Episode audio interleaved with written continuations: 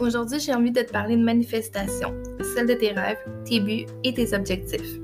Je manifeste ma vie depuis quelques années maintenant et laisse-moi te dire que ça fonctionne. J'ai visualisé ma vie, mes expériences, mon travail et mon style de vie dans mon quotidien.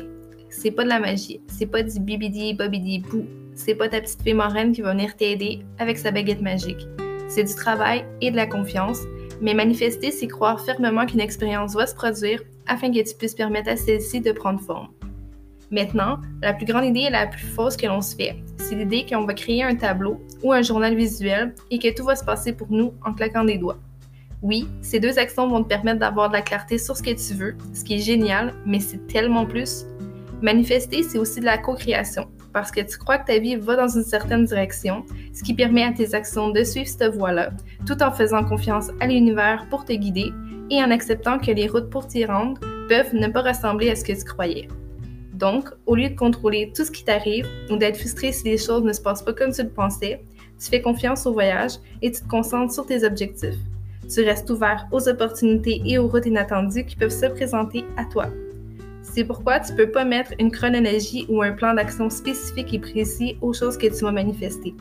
Par exemple, lorsque j'ai manifesté mon travail, j'ai envisagé spécifiquement certains services et clients.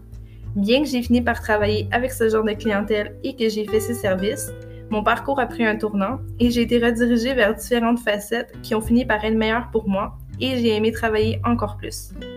Tu dois également te rappeler que tu dois désirer les choses que tu manifestes.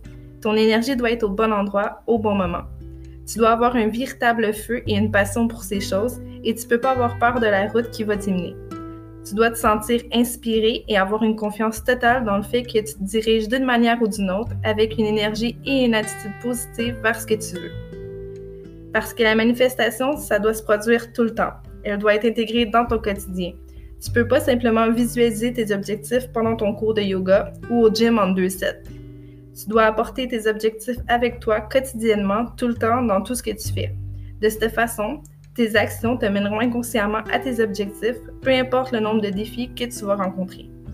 En gros, comme avec la loi de l'attraction, la manifestation est l'endroit où tes pensées et ton énergie créent ta réalité. Parce que si tu es constamment négatif et que tu te sens déprimé, tu vas rien accomplir. Tu vas juste attirer une énergie négative. La première chose que tu dois faire, c'est changer ton mindset, tes pensées et tes sentiments. Tu dois retirer les personnes toxiques de ta vie et commencer à être positif, reconnaissant et motivé. Tu dois croire que tu mérites de grandir et faire confiance au processus et aux opportunités qui vont se présenter à toi en cours de route. Maintenant, dis-moi, est-ce que tu pratiques la manifestation? Est-ce que tu as du mal à manifester les choses que tu désires réellement dans ta vie?